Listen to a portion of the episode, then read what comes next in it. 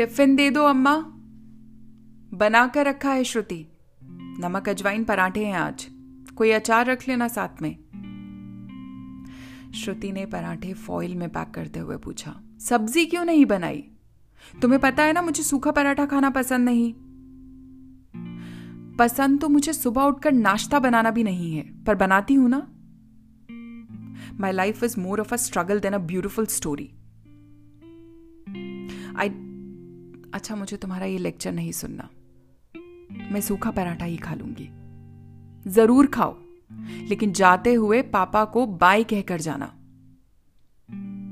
नहीं कहूँगी। श्रुति, बदतमीजी मत करो। लेकिन श्रुति ने बदतमीजी की। उसने टिफ़िन पैक किया, स्कूल का बैग उठाया और निकल गई। पंकज बाथरूम से निकलकर सीधा श्रुति के कमरे में गया। कविता, श्रुति गई? हाँ गई। पता नहीं क्यों तुमसे खिजी रहती है, और तुम भी कुछ बताते नहीं हो। क्या बताऊँ यार? इतना प्यार करता हूँ उससे। ऑफ़िस से कहकर वर्क फ्रॉम होम लिया है, ताकि उसके साथ ज़्यादा टाइम स्पेंड कर सकूँ, और तुम ऑफ़िस जा सको। और क्या करूँ मुझे मुझे समझ नहीं आता। अच्छा I don't have time for all this Pankaj office से आकर बात करेंगे। तुम आज भी वर्क फ्रॉम होम कर रहे हो? श्रुति का हाफ़ डे है आज? I think I think yes हाँ तो मैं उसके आने के बाद ही ऑफ़िस जाऊँगा। ठीक है, फिर मैं निकलती हूँ। ढाई बज चुके हैं और श्रुति अब तक घर नहीं आई। पंकज ने कविता को फ़ोन में लाया। हेलो, कविता, श्रुति नहीं आई? पता था मुझे। वो ज़रूर आर्या के घर होगी, उसकी क्लासमेट हमारी ही सोसाइटी में रहती है। यार, मेरी अर्जेंट मीटिंग है, मैं तुम्हें आर्या की मॉम मेघा का नंबर फॉरवर्ड करती हूँ। प्लीज़ कॉल हर पंकज ने मेघा को फ़ोन में लाया। Hello Megha Pankaj this side I am श्रुति's father is Shruti there नहीं पंकज श्रुति तो यहाँ नहीं है। वेट आर्या तुम्हारा और श्रुति का कुछ मिलने का प्लान था क्या? मेघा आर्या घर पर है? हाँ पंकज आज सेकेंड सैटरडे है। आज तो सभी बच्चे घर पर होंगे। श्रुति पंकज आई थिंक तुम्हें स्कूल का एक चक्कर लगा लेना चाहिए।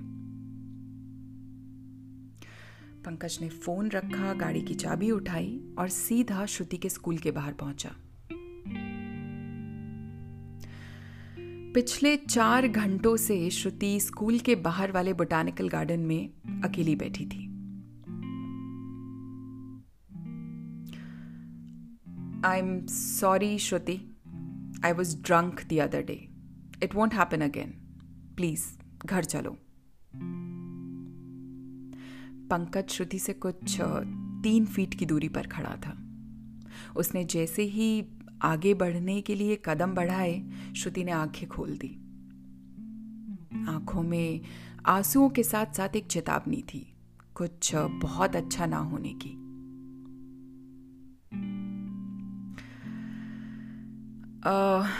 श्रुति अगर तुम सोच रही हो ये सब अपनी अम्मा से कहोगी तो बेशक कह दो। मगर याद रखो उसके बाद कुछ नहीं, बस डिवोर्स होगा। And it will bring nothing but a lot of mental trauma for both of us हम दोनों तुमसे बहुत प्यार करते हैं, श्रुति। श्रुति रोते रोते हंसती। सब कुछ आप दोनों के बारे में ही है ना? मैं ज़िंदा नहीं हूँ। मेरी कोई फीलिंग्स नहीं है। पंकज श्रुति को मनाने की कोशिश कर रहा था। श्रुति की नज़र कविता की कार पर पड़ी। पंकज दो कदम और पीछे हट गया। उसे अपने दिल की धड़कन कानों तक सुनाई देने लगी। कविता कार पार्क कर रही थी और श्रुति अपना सामान पैक कर रही थी। दोनों तेज कदमों से एक दूसरे की ओर बढ़े। श्रुति ने अम्मा कहने को मुँह खोला ही था कि कविता के एक जोरदार तमाचे ने उसका गाल और उसकी सोच दोनों सुन्न कर दिए। पंकज ने आगे बढ़कर कविता का हाथ थामा। कविता, बिहेव। What behave? तुम फ़ोन नहीं उठा रहे हो।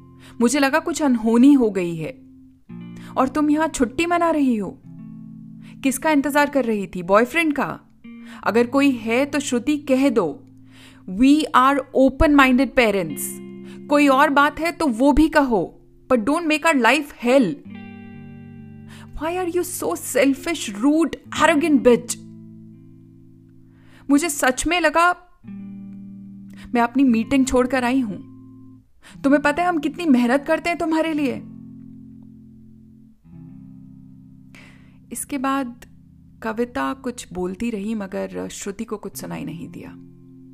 अनहोनी तो हुई थी, मगर उसके बारे में बात करके अपनी माँ की तकलीफ़ और बढ़ाने की बजाय श्रुति ने चुप रहकर उसे एक बुरा सपना समझना बेहतर समझा। उसने रुआसी आवाज़ में अपनी माँ और पंकज, दोनों से सॉरी कहा। और जाकर पंकज की कार में बैठ गई। लेकिन उस एक सॉरी ने, श्रुति से उसका सेल्फ कॉन्फिडेंस उसकी गरिमा छीन ली। और धीरे धीरे उसे एक इंट्रोवर्ट बना दिया। शुक्रिया।